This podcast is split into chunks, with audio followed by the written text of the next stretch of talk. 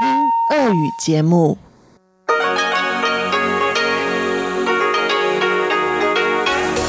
В эфире Международное радио Тайваня. Здравствуйте, дорогие радиослушатели! В эфире Международное радио Тайваня и вас из тайбэйской студии приветствует ведущая Анна Бабкова.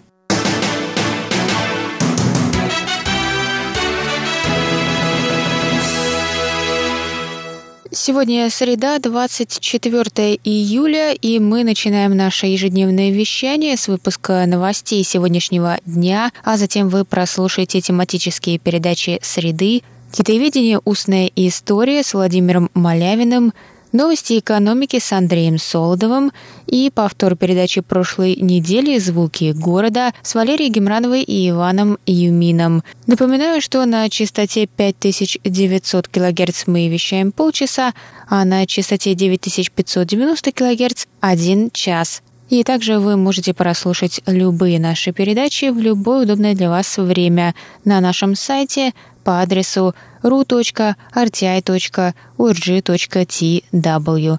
А сейчас давайте к новостям.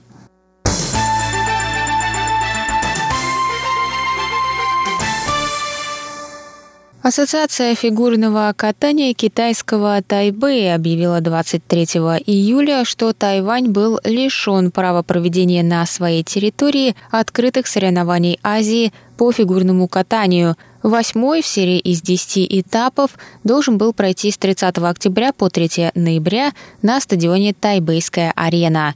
В понедельник ассоциация получила извещение от Международного союза конькобежцев о том, что мероприятие не будет проводиться на Тайване, и вместо Тайваня его проведет Гонконгский союз конькобежцев в городе Дун-Гуань, провинции Гуандун в Китае. В прошлом Тайвань проводил международные соревнования по фигурному катанию в 2011, 2012, 2014, 2016 и 2018 годах. Министерство иностранных дел Китайской Республики заявило 24 июля, что Пекин прежде вмешивался в деятельность негосударственных организаций, ущемляя право Тайваня принимать участие в международных мероприятиях. В ведомстве добавили, что такие действия со стороны Китая лишь вызывают у тайваньцев неприязнь. Правительство продолжит защищать права жителей Тайваня на участие в международных мероприятиях, сказали в Министерстве иностранных дел. В Международном союзе конькобежцев пока не назвали причину отмены соревнований на Тайване.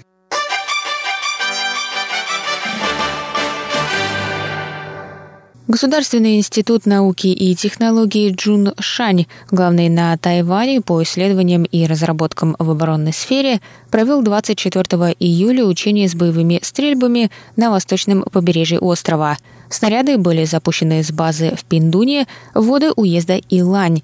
Учения прошли с двух до четырех часов дня на базе Дюпен – Морские и воздушные суда были предупреждены о проведении учений. Авиакомпания Daily Air, которая совершает перелеты между Тайдуном и удаленным островом Орхидей, отменила рейсы на время учений.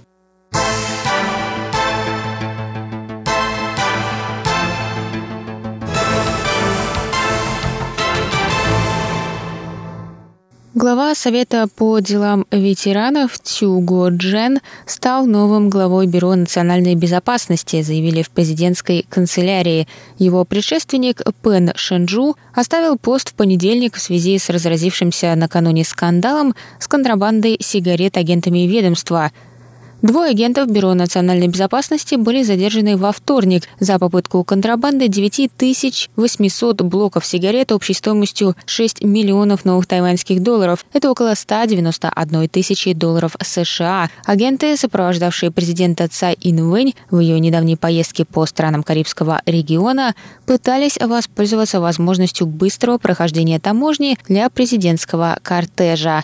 66-летний Тюго Джен в прошлом занимал посты замминистра обороны Китайской Республики и командующего шестым армейским корпусом.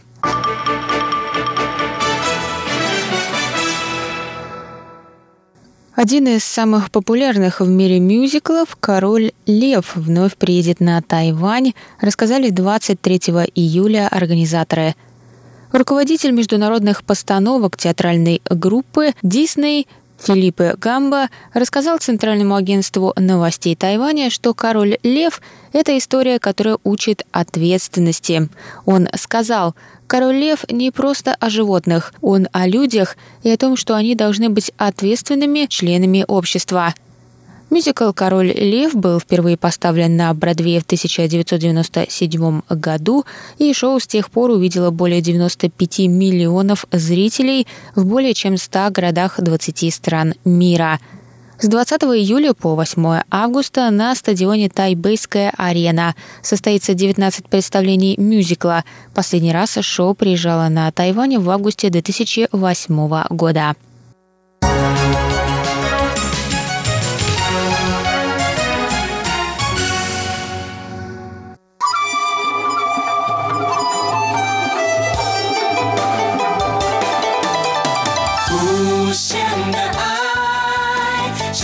В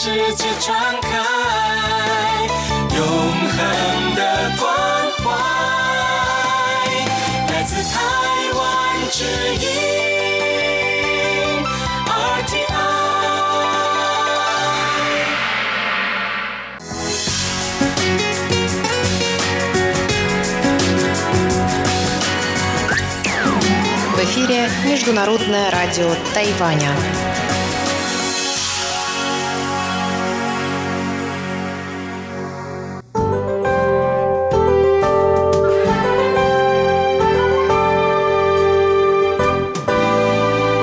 А сейчас прогноз погоды. Сегодня в Тайбэе было до 34 градусов тепла, прошли дожди.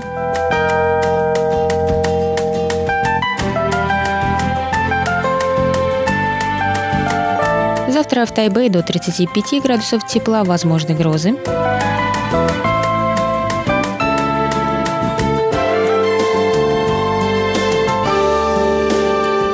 Тайджуне завтра до 33 градусов тепла, возможны грозы.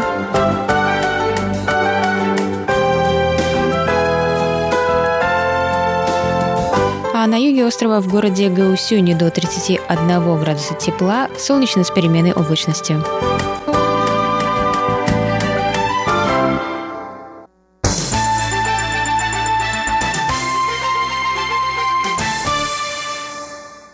Это был выпуск новостей за среду 24 июля. Для вас его провела и подготовила ведущая русской службы Анна Бабкова. Оставайтесь на наших волнах. Далее в эфире вас ждут тематические передачи «Среды». А я с вами на этом прощаюсь. До новых встреч.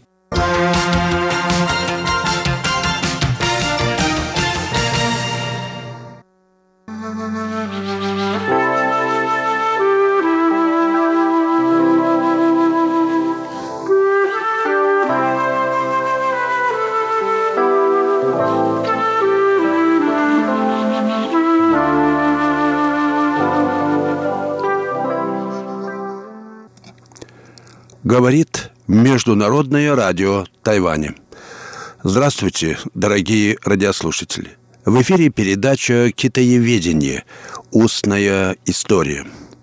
У микрофона Владимир Малявин.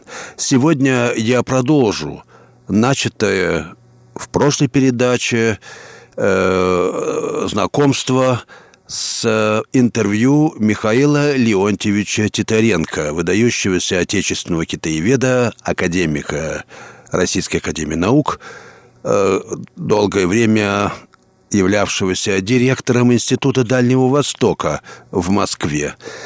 Михаил Леонтьевич – обладатель множества наград и орденов. Э, он провел очень насыщенную, прожил очень насыщенную событиями и политическими, и общественными, и научными жизнь, много видел, э, побывал во многих местах, и ему, конечно, было что рассказать в своем интервью о себе, об, о российском китаеведении и его перспективах. И давайте послушаем, что он рассказывает о своей жизни китаеведа. Э, в прошлой передаче вы познакомились с его детством и юностью – Э, это в этой передаче начнем с его рассказа об э, его учебе в Барнаульском педагогическом училище после войны. Находилось оно, рассказывает Михаил Леонтьевич, в центре города Барнаула. Э, оно было основано в первые годы после Октябрьской революции, сыграло большую роль в ликвидации неграмотности в Сибири. Оно было основано на базе образцового лицея, созданного еще на средства промышленника Демидова – Ему отвели прекрасное здание, построенное из лиственницы. Его после развала Советского Союза просто сожгли. Видимо, оно мешало э, новым предпринимателям э, э, вести свою деятельность. Теперь там на его месте торговый центр. Это училище унаследовало старую библиотеку Демидовского лицея.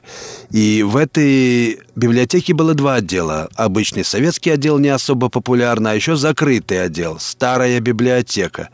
И я опять встретился в Барнауле с чудесными педагогами-подвижниками, настоящими русскими интеллигентами. Предмет педагогики у нас вел выдающийся деятель, заслуженный учитель СССР Антон Ануфриевич Вадимов. Он очень увлекался своим предметом.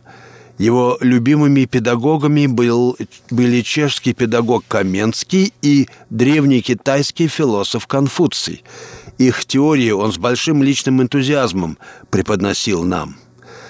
Также он очень высоко ценил пестолотцы – это действительно мировые фигуры.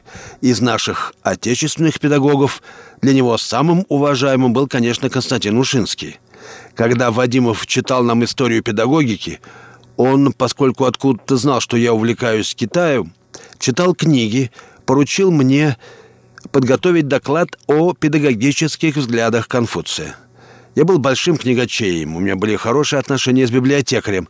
Она давала мне ключ, когда уходила с работы, и я в библиотеке был полным хозяином. Конечно, я хозяйничал в закрытом лицейском отделе. Там и находил книги, о которых говорил мне Антон Ануфриевич. Пойдешь в библиотеку, скажешь, что это поручение от меня, и чтоб тебе выдали Конфуция в переводе Петрова, 911 года издания, и Мензе, того же переводчика. Он знал эти переводы. Были там и другие труды Георгиевского, Бичурина, так что это была настоящая кузница э, знаний и кадров.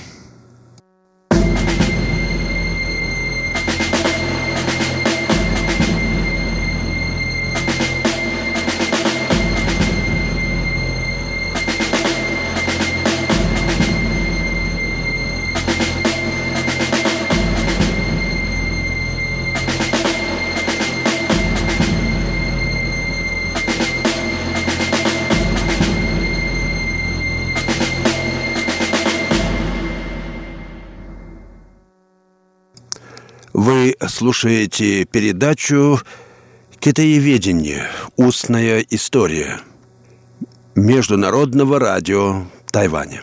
В рамках этой передачи мы знакомим вас с интервью, которые известные русские китаеведы дали в рамках этой программы э, о, и рассказали о своей жизни, о своих взглядах на Китай, о своей работе китаеведа и так далее – Сейчас мы знакомим вас с интервью выдающегося отечественного китаеведа Михаила Леонтьевича Титаренко, директора Института Дальнего Востока Российской Академии Наук. Это, пожалуй, его наиболее известная должность, хотя он имел много других. Итак, Михаил Леонтьевич продолжает свой рассказ о том, как началась его карьера китаеведа. Когда он закончил училище, дело было в 1953 году, педсовет э, дал рекомендацию ему продолжить учебу. Так он себя зарекомендовал в училище. И когда мне вручал диплом наш директор Иван Григорьевич Попов, он сказал, ну, Михаил, звать-то тебя теперь будут Михаил Леонтьевич. Михаил, я тебе советую продолжить учебу. И было бы лучше всего, если бы ты поступил на философский факультет Московского университета. Так решили в Барнауле. Ну и, конечно, от такого напутствия трудно было отказаться. Я, конечно, домой летел как на крыльях. Мы жили с мамой, более чем скромно. Я в педучилище получал именную стипендию имени Чернышевского. Целых 40 рублей. Хотя по тем меркам это были небольшие, но, в общем, приличные деньги, почти зарплата. Я тут же направил свои документы в Московский университет. Почта тогда работала не так, сейчас, намного лучше. Но все равно на день она опоздала. В приемную комиссию документы пришли на день позже, когда прием был уже закончен. А я прибыл в тот же самый день, когда они поступили. Когда я пришел в здание, комиссия уже разбирала де дела и говорят мне, «Извините, пожалуйста, мы очень сожалеем, но так получилось, мы вас, ваш вопрос решить не можем». Одна женщина Человек из приемной комиссии говорит, только один человек может вам помочь. Идите на прием к Ивану Григорьевичу. К ректору? Да, к ректору. Ну, я набрался смелости и пошел. Тогда еще можно было попасть на прием к ректору совершенно неизвестному никому абитуриенту. Вот в приемный я пришел, там сидит генерал, сидит полковник, сидят еще какие-то очень солидные дяди. И вот захожу я в очень скромной одежде, худющий, просто ходячий скелет, высокий, такой сибирский товарищ. Мне действительно везло на хороших людей. Эта женщина из приемной комиссии позвонила в приемную и сказала, что к вам придет Молодой человек, документы его пришли с опозданием, он отправил их вовремя, но почта их задержала и все прочее. В общем, помогите, чтобы его принял ректор. И вот я в приемной сижу, жду. Ректором тогда был Иван Георгиевич Петровский, наш знаменитый математик. Он трагически умер прямо на ступенях пятого подъезда ЦК КПСС после очень неприятного разговора с Трапезниковым. Напротив, в приемной сидят товарищ полковники, генералы и прочие, и все ходатайствуют о своих детях, которые не сдали экзамены или не прошли по конкурсу. А у меня красный диплом об окончании училища. И в те времена я должен был быть зачислен без экзаменов, пройдя только собеседование. В общем, я дождался своей очереди. А Петровский посмотрел на меня усталым взглядом и спрашивает, а у тебя что? Я говорю, так, мол, и так. А он спрашивает, а зачем ты вообще хочешь пойти на этот факультет? Что тебе нравится? Я ему рассказал, что мне очень нравится китайская философия. И вообще я считаю, что философия помогает выбрать правильный жизненный путь. Короче говоря, я изложил свое понимание вопроса. Говорил о том же, о том и сейчас говорю. Он помолчал, снял телефонную трубку и позвонил на философский факультет. Деканом был профессор Молодцов Василий Сергеевич. Он говорит, Василий Сергеевич, у вас-то как там, все места заняты? Тот отвечает, все забиты. А Петровский говорит, если у вас место освободится, тут у нас сидит один молодой человек из Сибири. Посмотрите на него. Короче говоря, меня отправили на обследование Молодцова, и он говорит, приходите завтра, будет известен результат. Я утром пришел, смотрю список, моей фамилии нет. Я пошел к декану спросить, забирать ли мои документы. Он говорит, подождите, это список первоначальный, позавчерашнего дня. Но он оформлен только сейчас. Может, будут изменения. После десяти будет вывешен окончательный список. Ну, я ни жив, ни мертв, жду. Вот уже 10 часов. Гляжу, допечатана моя фамилия. Так я стал студентом философского факультета.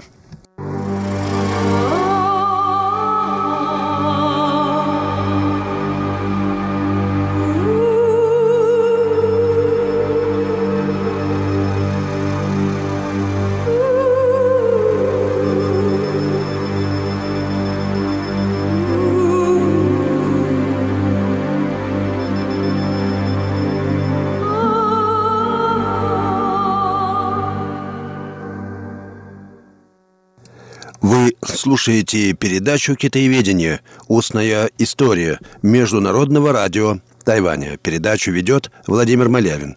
Сегодня я знакомлю вас, дорогие слушатели, с интервью Михаила Леонтьевича Титаренко, нашего известного китаеведа, исследователя китайской философии, ну и директора Института Дальнего Востока и многих других общественных и научных организаций, о которых сейчас говорить мы не будем, а послушаем, что он рассказывает о том, как началась его карьера профессионального китаеведа.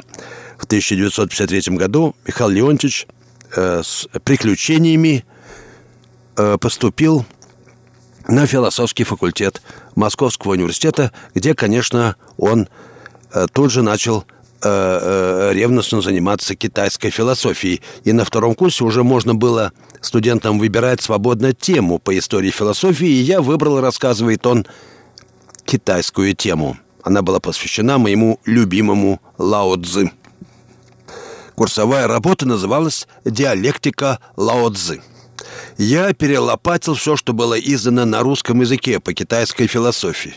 Я был постоянным читателем нашей университетской библиотеки и Ленинской.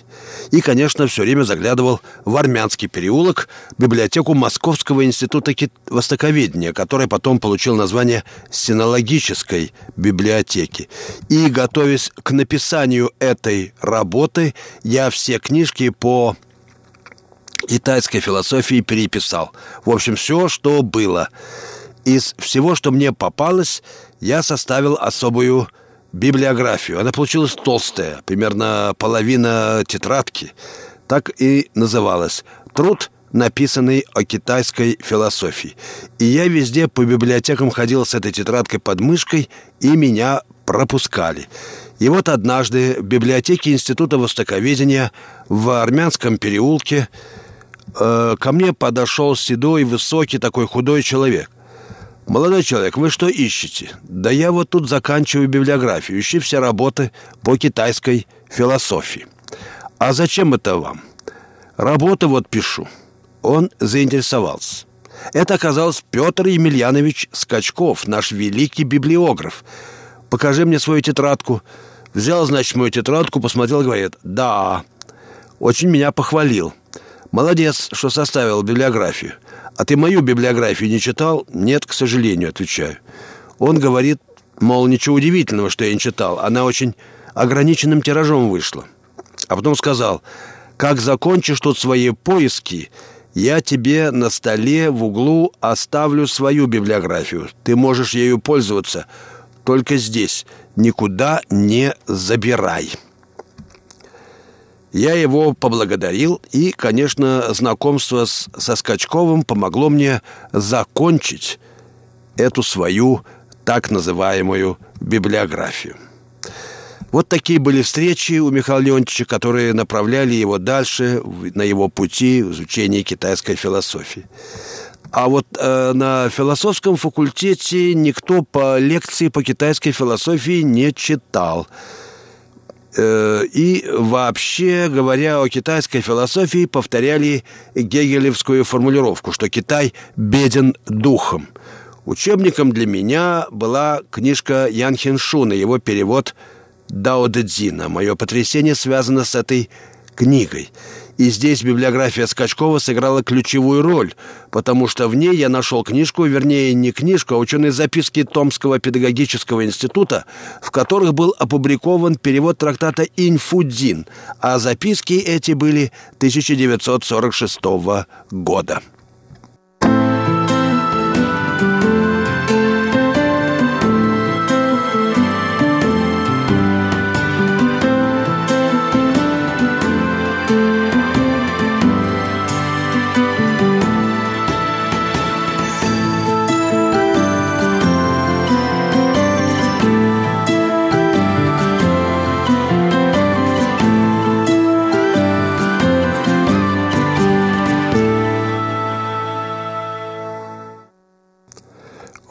Слушаете передачу «Китаеведение. Устная история» Международного радио Тайваня. Передачу ведет Владимир Малявин. Я ознакомлю вас с начальным периодом китаеведческой работы нашего известного китаеведа Михаила Леонтьевича Титаренко, исследователя древней китайской философии. Так вот, эти исследования начались, с него с изучения, начались для него с изучения книги Лао Цзэ Дао Дэ Цзина и чтения перевода даосского трактата Иньфудзин, который издал, издал в 1946 году э, китаевед Маракуев в записках Томского педагогического института. Э, я сравнивал, рассказывает Михаил Леонтьевич, перевод э, Даудедзина Янхиншуна и перевод трактата Инфудзин «Канон тайных знаков» Маракуева. И получалось, что, согласно официально принятой тогда версии, Инфудзин относился к более раннему периоду чем Дао Дэ Цзин. Но идеи в Инфудзина в некотором смысле выше, более совершенно сформулированы, чем в Дао Дэ Цзине, более четко. В общем, у меня возникло сомнение – в это время у нас был популярен великий китайский историк и философ, археолог Гомо Жо, активный борец за мир, лауреат Ленинской премии мира. Повсеместно активно издавались рефераты его трудов. В реферативных сборниках, которые издавались инионом, ну тогда они по-другому назывались, печатались подробные рефераты книг Гомо Жо.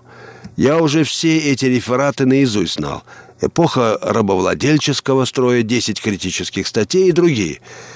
Короче говоря, на основании рефератов, которые я вычитал, мне стало понятно, что единственный человек, который мне может рассказать, что и как, это товарищ Гомажо. Я набрался нахальства и написал ему письмо на русском языке, потому что китайского я не знал тогда. Китайский только начал самостоятельно изучать. А адрес? Ну, адрес – ну, в чисто чеховском стиле. Китай, Пекин, Академия наук Китая, академику Гоможо. Вот и весь адрес. И письмо мое дошло. Конечно, ребята, мои коллеги, товарищи по группе посмеялись. Будет он твои письма студенческие читать. Но письмо дошло, и ответ я получил. Давно это было, много было переездом. В общем, я письмо это потерял. Но оно сыграло очень важную роль в моей жизни и в том, что я стал китаистом. Ну, в общем, рассказывает Михаил Леонидович, я написал, уважаемый академик Гамажов, у меня есть сомнение в том, что Инфудзин написан раньше Дао Дедина. И в ответе академика Гамажо было сказано, что ваши сомнения обоснованы, и эта книга относится к значительно более позднему периоду. А, то есть, по моему мнению, она относится к третьему-пятому веку нашей эры, а прежде ее относили к VII веку до нашей эры. Почти на тысячу лет расхождения. Но книга все равно представляет практический интерес и научную ценность как источник, в котором развиваются взгляды даосской школы и так далее. Вот так э, даже у меня состоялась переписка с академиком Гамажо. Вы слушали передачу «Китаеведение. Устная история». Ее подготовил Владимир Малявин. Всего вам доброго, дорогие слушатели. До новых встреч в эфире. Будьте счастливы и радостны.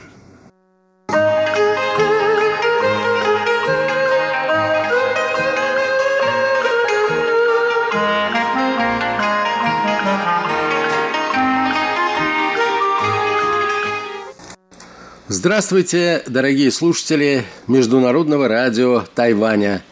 В эфире еженедельная передача из рубрики «Новости экономики». У микрофона ведущий передачи Андрей Солодов. КНР и Россия увеличили товарооборот за январь-май нынешнего года до 42 миллиардов долларов. Рост составил 4%. Причем китайский экспорт в Россию падает, а российский в Китай растет. Однако Россия все очевиднее становится, как утверждают многие наблюдатели, сырьевым придатком КНР, поставляя китайцам нефть, металлы и лес. Тогда как партнеры России по Евразийскому экономическому союзу Казахстан и Белоруссия довольно успешно наращивают несырьевой экспорт и уже кажется, стали частью китайского глобального проекта «Один пояс, один путь». Сегодня, дорогие друзья, я хотел бы посвятить нашу передачу проблемам торгово-экономического сотрудничества между Россией и Китаем.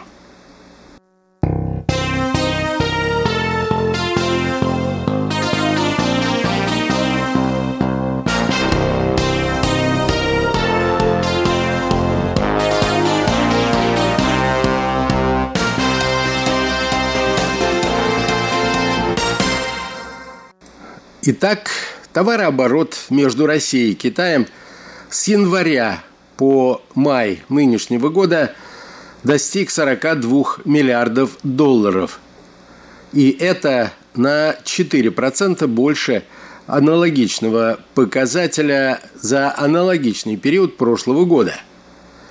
Об этом говорят данные, опубликованные главным таможенным управлением КНР – Китайский экспорт в Россию при этом сократился чуть меньше, чем на процент и составляет 18 миллиардов. А экспорт из России в КНР вырос почти на 8%, до 24 миллиардов. По итогам 2018 года товарооборот России и Китая впервые в истории взаимоотношений двух стран – превысил установленную лидерами планку в 100 миллиардов. По данным Федеральной таможенной службы Российской Федерации, оборот внешней торговли между Россией и Китаем в 2018 году составил более 108 миллиардов долларов, продемонстрировав рост почти на 25%. За прошлый год экспорт из России в Китай насчитывал 56 миллиардов. Импорт из Китая 52 миллиарда.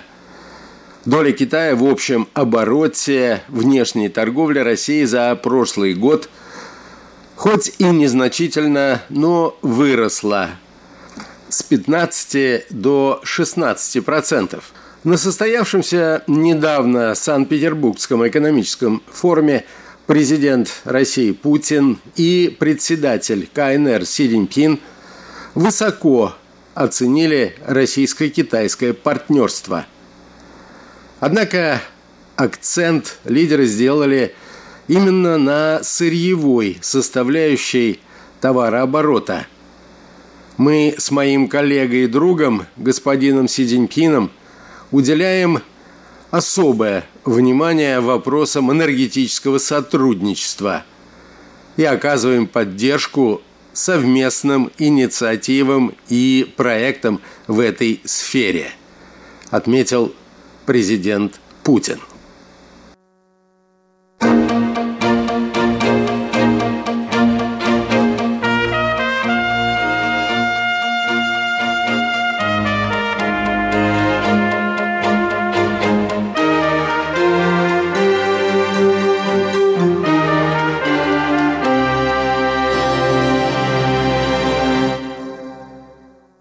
Аналогичное мнение высказал и китайский руководитель. Энергетическое направление, заявил он, это одно из наиболее весомых, продуктивных и широко охватывающих взаимное сотрудничество направлений. В прошлом году объем торговли энергоносителями между Китаем и Россией превысил 40 миллиардов долларов – подчеркнул глава КНР. Итак, это становится все более очевидным. По мнению некоторых наблюдателей, Россия – это сырьевой придаток Китая. И, скорее всего, структура экспорта России в Китай мало изменится в ближайшей перспективе. Следующий торговый рубеж во взаимной торговле – установлен в размере 200 миллиардов, и взять его предполагается в 2024 году. Однако, чем будет наполняться экспорт с российской стороны?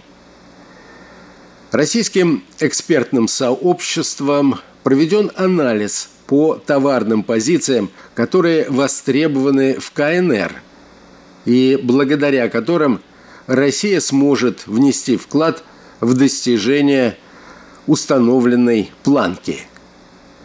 Россия готова увеличить экспорт в КНР энергетических ресурсов, руд и железных концентратов, электрооборудования, турбореактивных двигателей, товаров для атомной энергетики, продукции химической промышленности, изделий из древесины, а также услуг.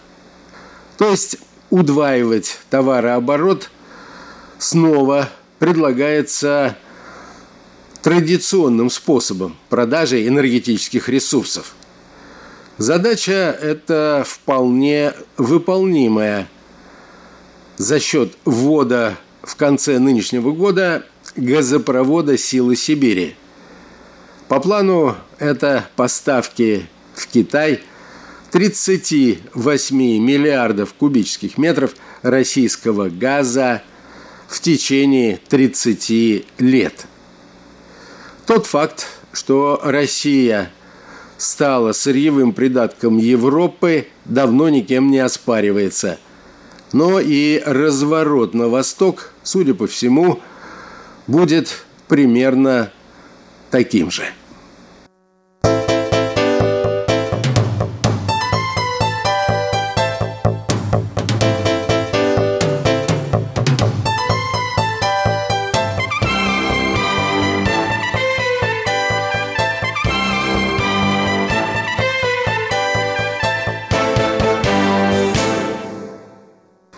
Между тем, российские партнеры по Евразийскому экономическому союзу все активнее наращивают именно несырьевой экспорт. При этом они вступают в прямую конкуренцию с российскими производителями.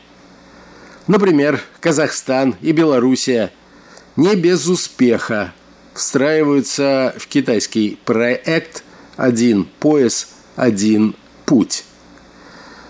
В июне в Китай, в провинцию Хубей, казахстанские бизнесмены отправили первый вагон подсолнечного масла, примерно 50-55 тонн. Это был тестовый заброс масла в КНР, и именно в эту провинцию. А вообще-то говоря, Казахстан давно торгует маслом с другими провинциями Китая – в перспективе компания Ухань, Хань-Оу, готова увеличить поставки в Хубей до 10 вагонов. Основные точки сбыта – крупнейшие супермаркеты Уханя. Три торговые сети – оптовые клиенты, рестораны, кафе, столовые университетов и прочие заведения – Несмотря на то, что казахстанское подсолнечное масло дороже производимого в Китае, тем не менее потребители часто делают выбор именно в его пользу, поскольку оно, кстати, как и российское, имеет имидж экологически чистого. Кроме подсолнечного масла, спросом в Китае пользуются казахстанское зерно, мука, кондитерские изделия, мясомолочная продукция, коровье молоко и даже молоко верблюжье. Россия также пытается нарастить несырьевой экспорт в Китай, в том числе и растительного масла. И уже не первый год. Одобрение на уровне лидеров двух государств имеется. Однако переговоры увязли на низовом чиновничьем уровне в согласованиях фитосанитарных норм и таможенных процедур. Между тем, Казахстану удалось согласовать с китайской стороной даже весьма специфичный и потенциально небезопасный продукт в протокол по ветеринарно-санитарным требованиям Китая включат верблюжью шерсть наряду с овечьей. Ее тоже будут импортировать. В апреле этого года Минсельхоз России сообщил о том, что 33 российские компании могут поставлять молочную продукцию в Китай. Первые поставки ожидаются в третьем квартале текущего года. Но туда же, через главное таможенное управление Китая, уже, так сказать, протоптали дорожку белорусские производители молока. Белоруссия в последние месяцы пытается конкурировать с российскими производителями молока и молочной продукции. К примеру, акционерное общество «Молочные горки» и «Бобруйск молоко» будут экспортировать в Китай стерилизованное молоко, Несвижский завод детского питания и Солигорский филиал Слуцкого сыродельного комбината «Пастеризованное молоко», Некоторые из белорусских производителей молока ранее были лишены права Россельхознадзором на поставки своей продукции в Россию. В итоге Белоруссия разворачивается к Китаю, отворачиваясь от России. За январь-апрель 2019 года Белоруссия организовала перевозку 65 контейнеров с молочной продукцией в Китай. Из Бреста в Джэнчжоу, Чунцин и Ухань было отправлено около 25 контейнеров, груженных молоком и сливками. А с белорусской станции Калядичи в Чунцин ушел 41 контейнер с сухим молоком. Причем первый контейнерный поезд с молоком и сливками со станции Калядичи с адресом китайский Ченду в рамках инициативы между производителями двух стран был отправлен еще в прошлом году. Нельзя сказать, что Россия совсем не наращивает несырьевой экспорт. По итогам первого квартала 2019 года – Объем поставок не сырьевых, не энергетических товаров составил чуть более 5 миллиардов долларов и только из одной Москвы. Примерно столько же было и за аналогичный период прошлого года. Однако это означает, что другие регионы России явно отстают в торгово-экономическом сотрудничестве с КНР.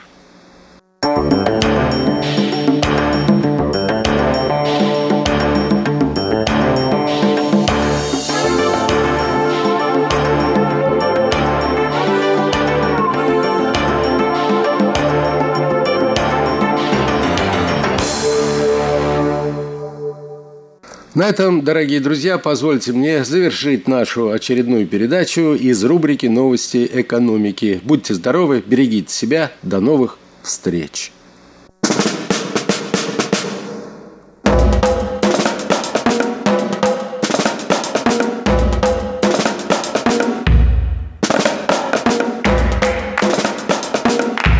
Здравствуйте, дорогие друзья! Вы слушаете Международное радио Тайваня.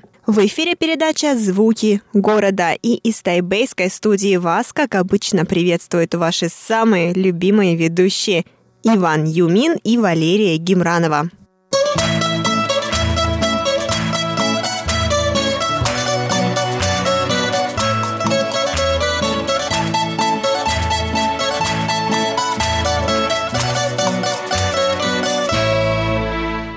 Ванюш, привет, как дела?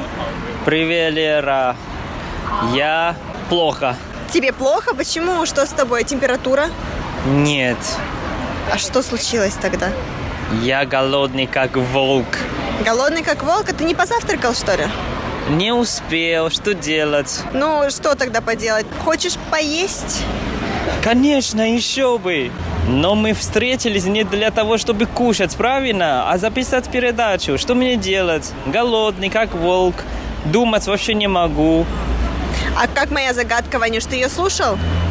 Слушал, но понять ее не умею. Голова вообще не работает, понимаешь? Из-за пустого живота. Ты мой бедненький. Что ж, Ванюш, я тебя обрадую, потому что сегодня мы с тобой сможем записывать передачу и одновременно есть. Как ты смотришь на такой вариант событий? Это что, магия, что ли? Как мы можем записать передачу и жевать? И вообще такое место же нет. Или мы пойдем куда-то в ресторан? Нет, Ванюш, мы с тобой сегодня идем не в ресторан, и это никакая не магия, а это Международная выставка еды в Тайбэе. А, тогда понятно. Неудивительно, что почему мы здесь встретились. Именно станция метро Тайбэй 101. Да, это не просто, Ваня, станция метро Тайбэй 101, это станция метро Тайбэй 101 и World Trade Center или Центр международной торговли. Угу. То есть здесь сейчас проходит какая-то выставка? Да, Ванюш, не просто какая-то выставка, а выставка еды. Ты, я смотрю, действительно думать не можешь, поэтому давай-ка мы сейчас с тобой купим билетики и пойдем. Хорошо, я за тобой только.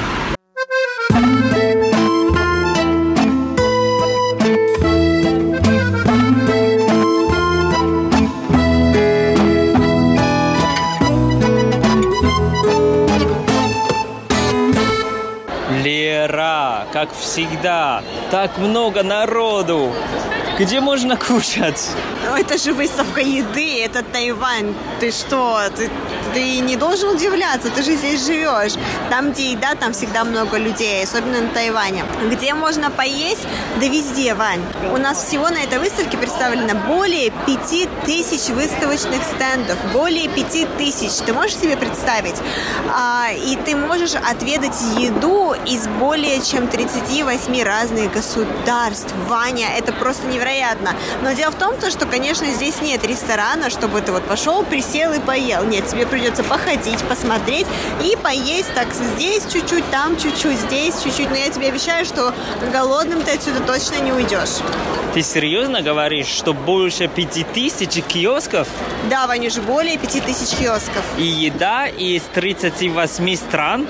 Э, да. Ты серьезно? Ну да, почему ты мне не веришь? Все, тогда я держусь и все попробую. Точно все можно попробовать, да?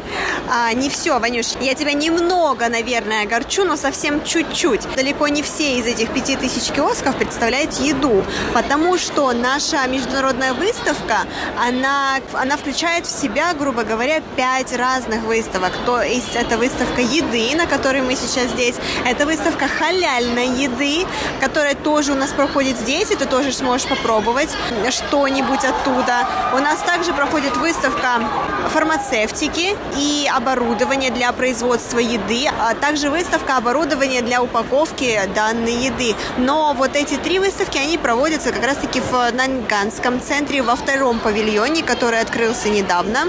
И поэтому мы сегодня здесь с тобой будем исследовать еду. Мы не специалисты по оборудованию, а вот по еде мы сможем даже очень много чего рассказать, да? Конечно, я уже видел. Некоторые люди, в их руках еда. Да, Ванюш. А, так что я тебе предлагаю поскорее начать исследовать, тем более что, вот скажи мне, ты очень любишь Японию? Конечно, я не только люблю, я обожаю. Особенно их еду.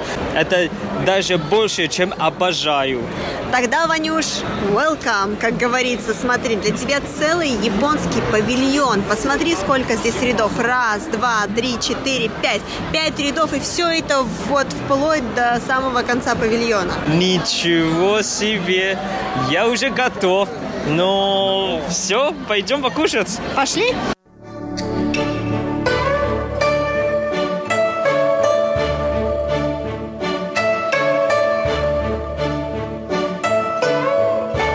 Лера, это вообще волшебное место. Смотри, что здесь есть.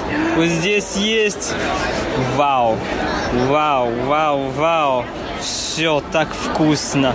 Все вкусняшки. Ваня, у нас есть крабы. Откуда эти крабы? Это из Окайто. Окайто, представляешь, у Окайто еще саке, столько саке здесь. Соев соус. А еще много рыбы, много рыбы. Вот Здесь даже осьминоги есть, смотри, Ваня.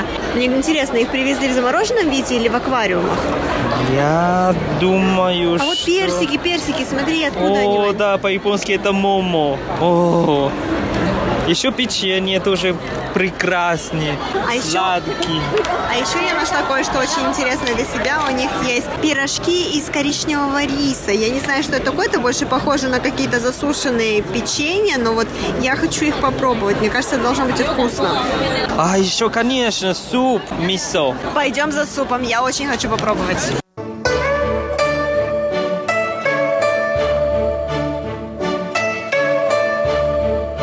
О, я увидел самый, самый хороший, ой мой, это мороженое Ой. из Окайдо. Глаза-то заблестели, глаза заблестели. Все, я пойду. Давай, беги.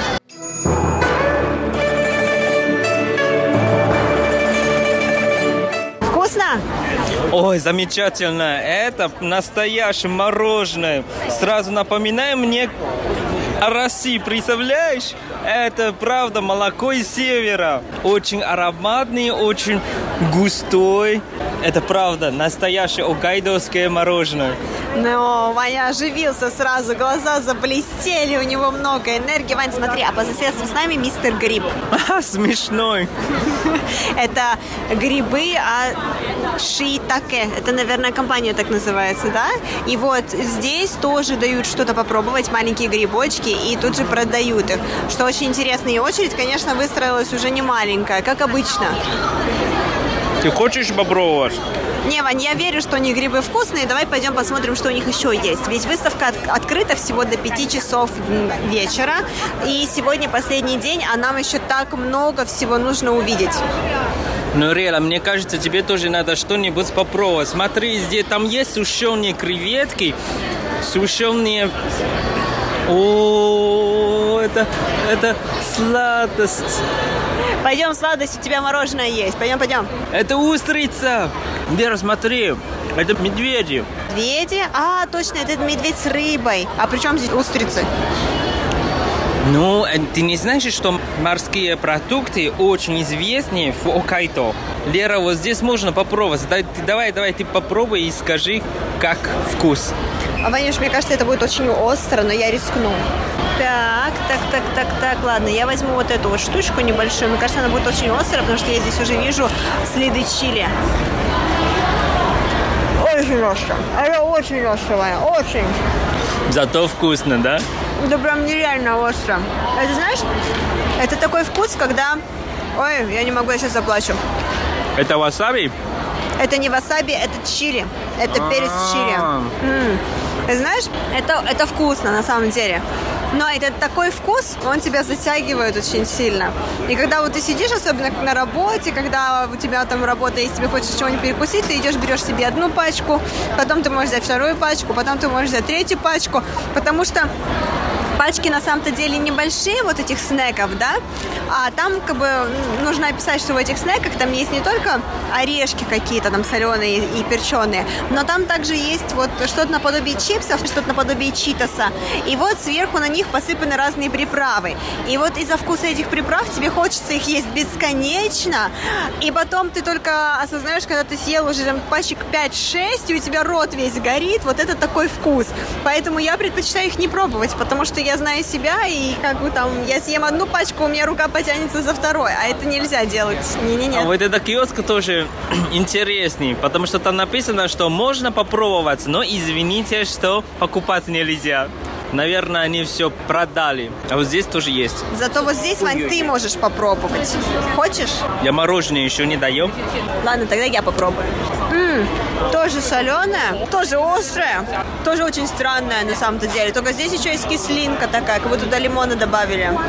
Очень странный на вкус. Ешь свое мороженое, правильно делаешь. Это жареные водоросли, Вань, или это жареная кожа рыбы? Это жареная а, морская капуста. Это жареные водоросли, да? Попробуй. Вкусно? Хорошо, сейчас попробую. М, Очень вкусно. Вкусно, да? Очень вкусно. Ладно, я- Правда. я возьму себе И знаешь, попробую. Вот это вкус, у них еще слива. Слива. Ты попробуй, ты попробуй, очень вкусно. Обещаю, что не остро. Не, не остро. Ладно, не я, остро. я тогда пробую. М, правда вкусно? И ароматное, да? Правда, да. А видишь, там рядом, вот это, как думаешь, что это? Белый. Мне кажется, это что-то с морепродуктами связанное, Вань. Какие-то кальмарчики, еще что-то. Это сыр, попробуй. Лера, Лера, Что, здесь есть э, чай.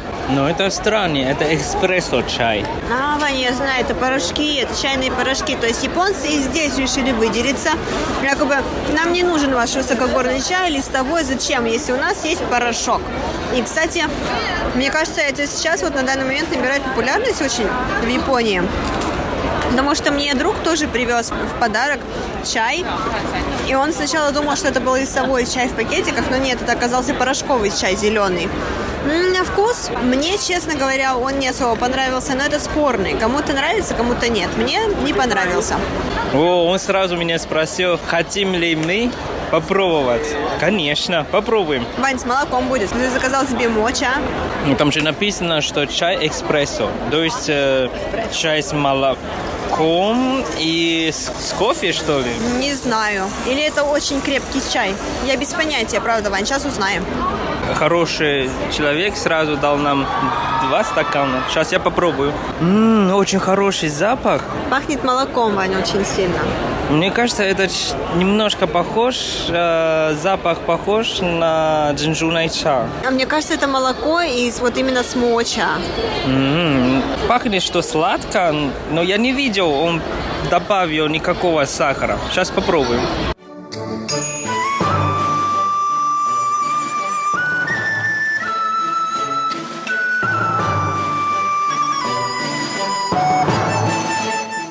И как? Очень вкусно. Извини меня, но очень вкусно, правда. Это необычный чай с молоком, потому что у них чай очень сильный запах, но очень ароматный. Молоко просто улучшило его запах. Это незабываемый вкусный чай. Пей, пей, давай, пей. У нас впереди еще целый павильон. Да, я уже чувствую, что я не буду голодный.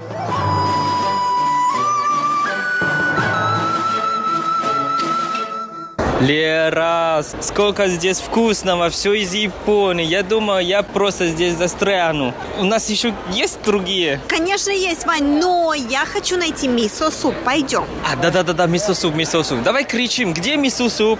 Вань, мне кажется, ты стал слишком энергичным после двух чашечек кофе. Это не кофе, это чай. А, Еще... а после этого ты что пил? А, да-да-да, это очень ин- интересный. Вот, да-да-да. Так вот, что ты там пил за кофе? Расскажи Да, мне. да, да, это очень, очень интересно. Мне дали стакан. Я думал, это обычный кофе, но пил он совсем я бы сказал, что очень интересный вкус, да? Это кофе, но что-то связано с японской традиционные травы или что-то. И там написано, что easy to drink, то есть легко, чтобы выпить. Это кофе очень интересное. И подзарядиться энергией. Я смотрю, ты стал очень оживленный, Вань. Мне кажется, нужно тебе что-то это как-то сбавить твою энергию, иначе ты сейчас будешь бегать и прыгать по выставке.